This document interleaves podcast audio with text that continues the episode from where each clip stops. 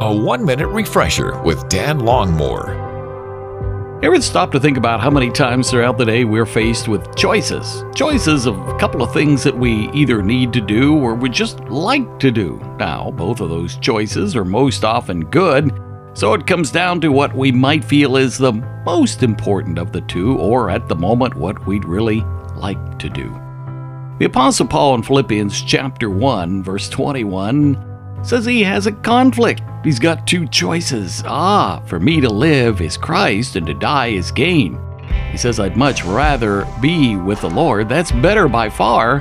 But then he goes on to say, For the sake of you Philippians, I know that I need to remain and continue the work that God has given me at the moment. Yes, we desire as believers to have that unimaginable joy and peace of eternity with Christ. And yet, as long as we draw breath this very day, God has desired that we continue here to minister, to love, to serve to others all around us. So we can understand Paul's conflict, the choice. Yes, for me to live is Christ and to die is gain. Refresh and renew with Dan Longmore, afternoons from 2 to 5 on WRGN.